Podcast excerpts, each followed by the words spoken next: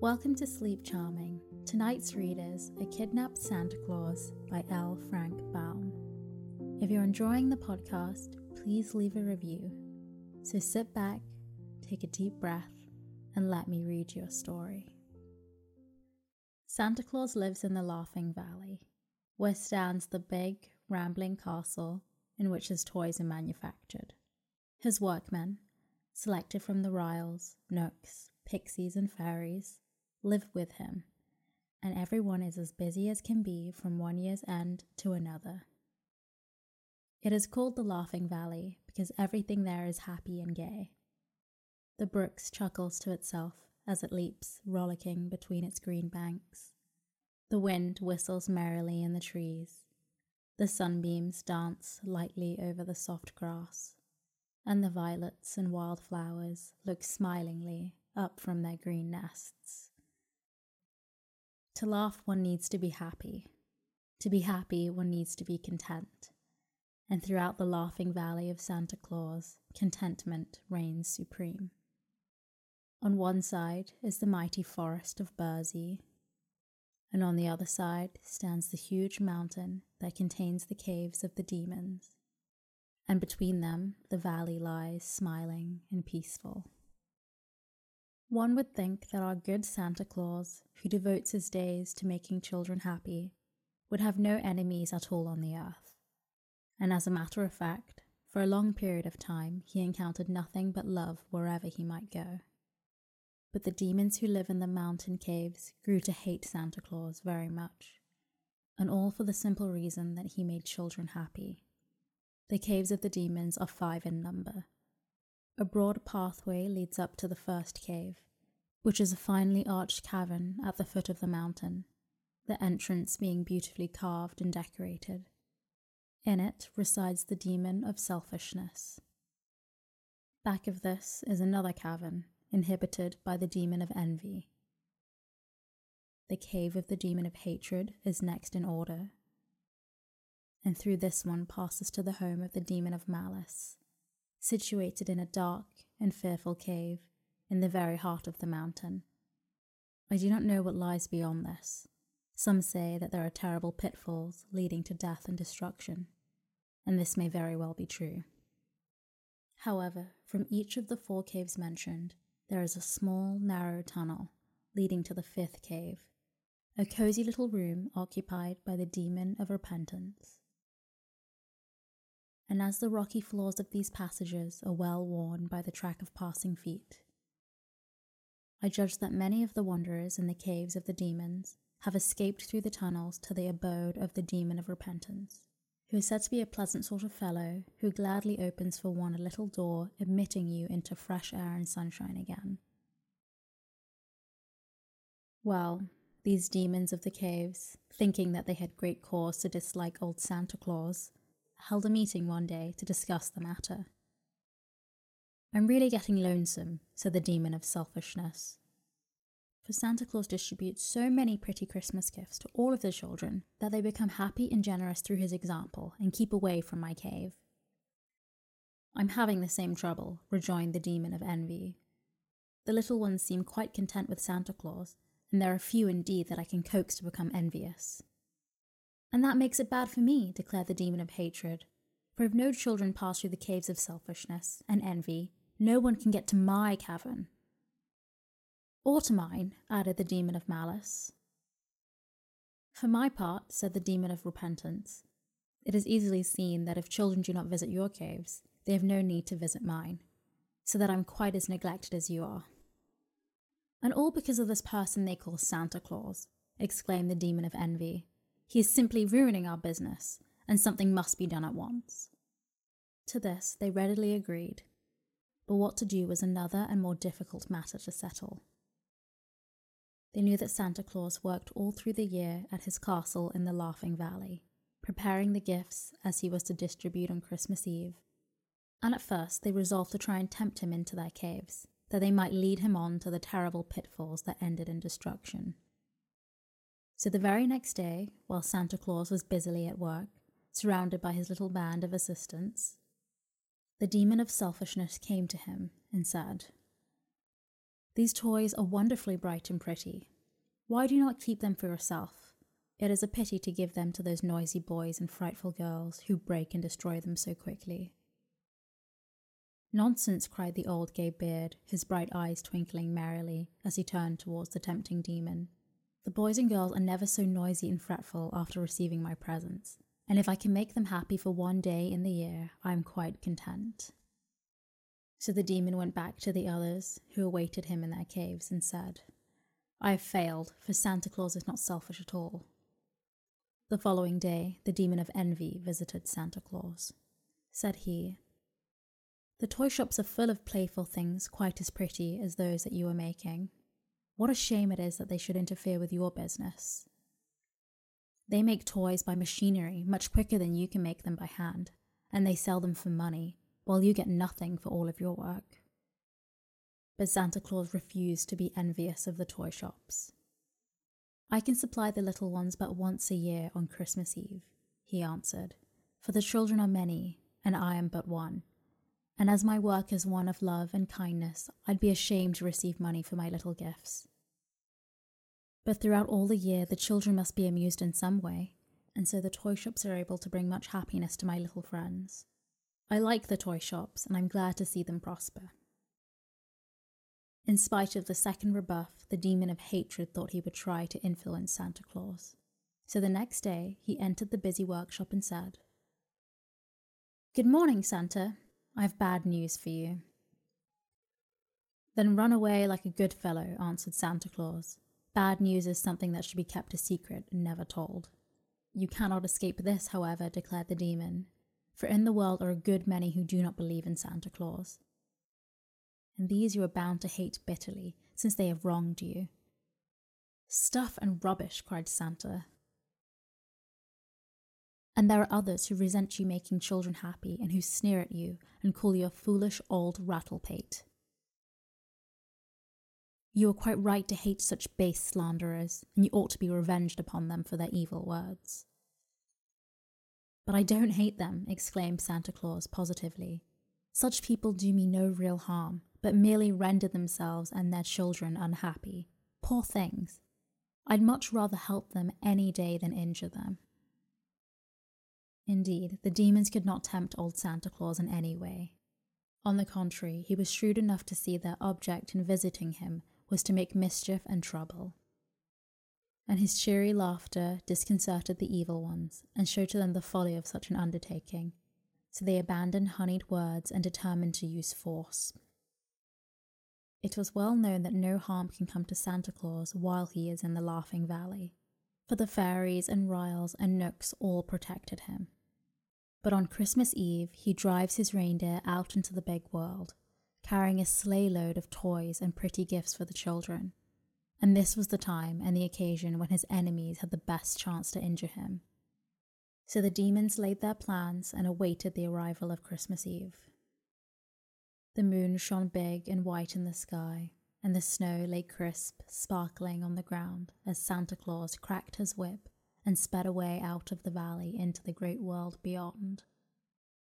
The roomy sleigh was packed full with huge sacks of toys, and as the reindeer dashed onwards, our jolly old Santa laughed and whistled and sang for very joy. For in all his merry life, this was the one day a year when he was happiest. The day he lovingly bestowed the treasures of his workshop upon the little children. It would be a busy night for him, he well knew.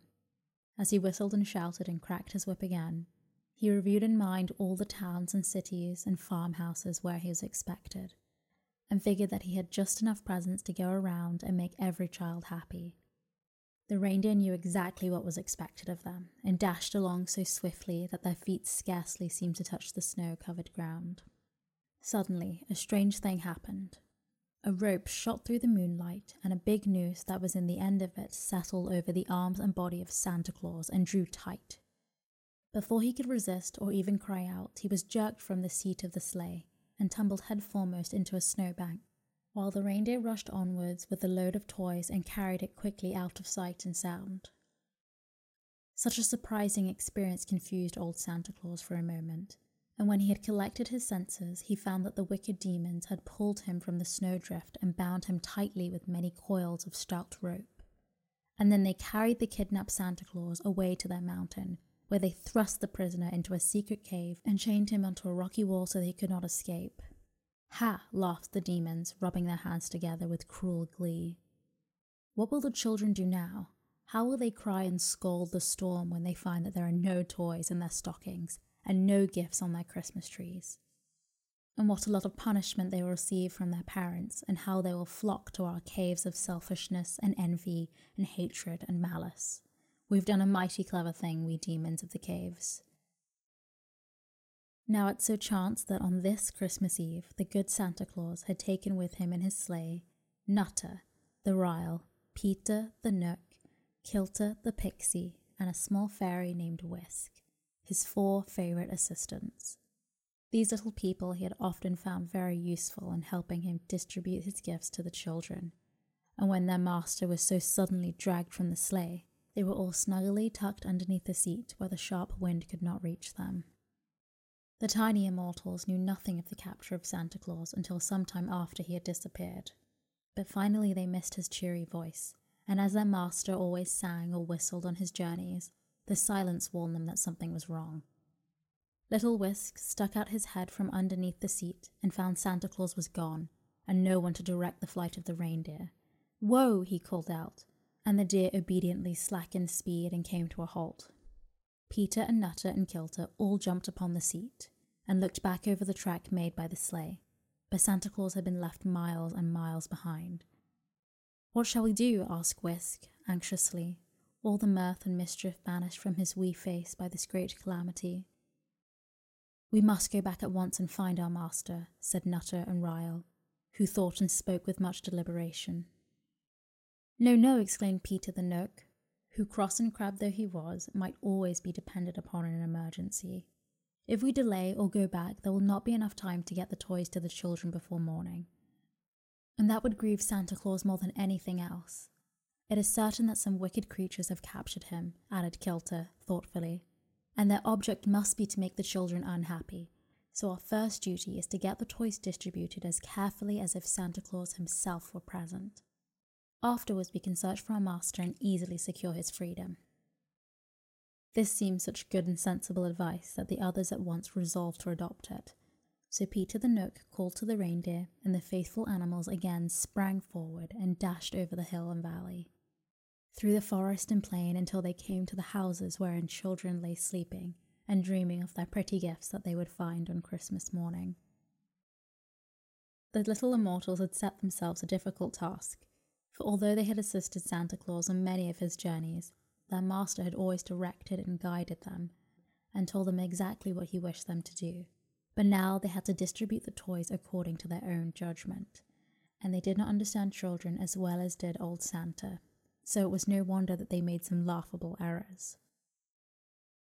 Mamie Brown, who wanted a doll, got a drum instead, and a drum is of no use to a girl who loves dolls and Charlie Smith, who delights to romp and play out of doors, and who wanted some new rubber boots to keep his feet dry, received a sewing box filled with coloured worsteds and threads and needles, which made him so provoked that he thoughtlessly called our Santa Claus a fraud. Had there been many such mistakes, the demons would have accomplished their evil purpose and made the children unhappy. But the little friends of the absent Santa Claus laboured faithfully and intelligently to carry out their master's ideas and they made fewer errors than might be expected under such unusual circumstances. And, although they worked as swiftly as possible, day had begun to break before the toys and other presents were all distributed. So, for the first time in many years, the reindeer trotted into the Laughing Valley on their return in broad daylight, with the brilliant sun peeping over the edge of the forest to prove they were far behind their accustomed hours. Having put the deer in the stable, the little folk began to wonder how they might rescue their master, and they realized they must discover, first of all, what had happened to him and where he was. So Wisk the fairy transported himself to the bower of the Fairy Queen, which was located deep in the heart of the forest of Burzee. And once there, it did not take him long to find out all about the naughty demons, and how they had kidnapped the good Santa Claus to prevent him from making children happy. The Fairy Queen also promised her assistance, and then, fortified by this powerful support, whisked me back to where Nutter and Peter and Kilter awaited him, and the four counseled together and laid plans to rescue their master from his enemies. It is possible that Santa Claus was not as merry as usual during the night that succeeded his capture. For although he had faith in the judgment of his little friends, he could not avoid a certain amount of worry, and an anxious look would creep at times into his kind old eyes as he thought of the disappointment that might await his dear little children. And the demons, who guarded him in turns, one after another, did not neglect to taunt him with contemptuous words in his helpless condition. When Christmas Day dawned, the demon of malice was guarding the prisoner, and his tongue was sharper than that of any of the others. The children are waking up, Santa, he cried. They are waking up to find their stockings empty. How they will quarrel and wail and stomp their feet in anger. Our caves will be full today. Old Santa, our caves are sure to be full. But to this, as to other like taunts, Santa Claus answered nothing. He was much grieved by his capture, it is true, but his courage did not forsake him. And finding that the prisoner would not reply to his jeers, the demon of malice presently went away, and sent the demon of repentance to take his place. This last personage was not so disagreeable as the others. He had gentle and refined features, and his voice was soft and pleasant in tone. My brother demons do not trust me overmuch, he said, as he entered the cavern. But it is morning now, and the mischief is done. You cannot visit the children again for another year. That is true, answered Santa Claus almost cheerfully. Christmas Eve is past, and for the first time in centuries, I have not visited my children. The little ones will be greatly disappointed, murmured the demon of repentance, almost regretfully. But that cannot be helped now. The grief is likely to make the children selfish and envious, and hateful, and if they come to the caves of the demons today, I shall get a chance to lead some of them to my cave of repentance. Do you never repent yourself? asked Santa Claus curiously. Oh, yes, indeed, answered the demon. I am even now repenting that I assisted in your capture. Of course, it is too late to remedy the evil that has been done. But repentance, you know, can come only after the evil thought or deed, for in the beginning there is nothing to repent of. So I understand, said Santa Claus. Those who avoid evil never need to visit your cave. As a rule, that is true, replied the demon. Yet you, who have done no evil, are you about to visit my cave at once? For to prove that I am sincerely regretful in my share in your capture, I am going to permit you to escape. This speech greatly surprised the prisoner, until he reflected that it was just what might be expected of the demon of repentance. The fellow at once busied himself untying the knots that bound Santa Claus and unlocking the chains that fastened him to the wall. Then he led the way through a long tunnel until they both emerged in the cave of repentance. I hope that you will forgive me, said the demon pleadingly, I'm not really a bad person, you know, and I believe I accomplish a great deal of good in this world. With this, he opened a back door that led into a flood of sunshine, and Santa Claus sniffed the fresh air gratefully. I bear no malice, said he to the demon in a gentle voice, and I'm sure the world would be a dreary place without you. So good morning, and a Merry Christmas to you. With these words, he stepped out to greet the bright morning, and a moment later he was trudging along, whistling softly to himself on his way to his home in the Laughing Valley. Marching over the snow towards the mountain was a vast army, made up of the most curious creatures imaginable. There were numberless knooks from the forest, as rough and crooked in appearance as the gnarled branches of the trees they ministered to, and there were dainty ryls from the fields, each one bearing the emblem of a flower or a plant it guarded. Behind these were many ranks of pixies, gnomes, and nymphs, and in the rear a thousand beautiful fairies floated along in gorgeous array. This wonderful army was led by Wisk, Peter, Nutter, and Kilter, who had assembled it to rescue Santa Claus from captivity and to punish the demons who had dared to take him away from his beloved children. And although they looked so bright and peaceful, the little immortals were armed with powers that would be very terrible to those who had incurred their anger. Woe to the demons of the caves if this mighty army of vengeance ever met them. But lo, coming to meet his loyal friends appeared the imposing form of Santa Claus, his white beard floating in the breeze, and his bright eyes sparkling with the pleasure at this proof of the love and veneration he had inspired in the hearts of the most powerful creatures in existence. And while they clustered around him and danced with glee at his safe return, he gave them earnest thanks for their support. But Wisk and Nutter and Peter and Kilter he embraced affectionately. It is useless to pursue the demons, said Santa Claus to the army. They have their place in this world and can never be destroyed. But that is a great pity, nevertheless, he continued musingly. So the fairies and knooks and pixies and ryls all escorted the good man to his castle, and there left him to talk over the events of the night with his little assistants. Wisk had already rendered himself invisible and flown through the big world to see how the children were getting along on this bright Christmas morning, and by the time he returned, Peter had finished telling Santa Claus of how they had distributed the toys. We really did very well, cried the fairy in a pleased voice, for I found little unhappiness among the children this morning. Still, you must not get captured again, my dear master, for we might not be so fortunate another time carrying out your ideas. He then related the mistakes that had been made, and which he had not discovered until his tour of inspection, and Santa Claus at once sent him with rubber boots for Charlie Smith and a doll for Mamie Brown so that even those two disappointed ones became happy. As for the wicked demons of the caves, they were filled with anger and chagrin when they found out that the clever capture of Santa Claus had come to naught. Indeed, no one on that Christmas day appeared to be at all selfish or envious or hateful, and realizing that while the children's saint had so many powerful friends, it was folly to oppose him the demons never again attempted to interfere with his journey on Christmas Eve.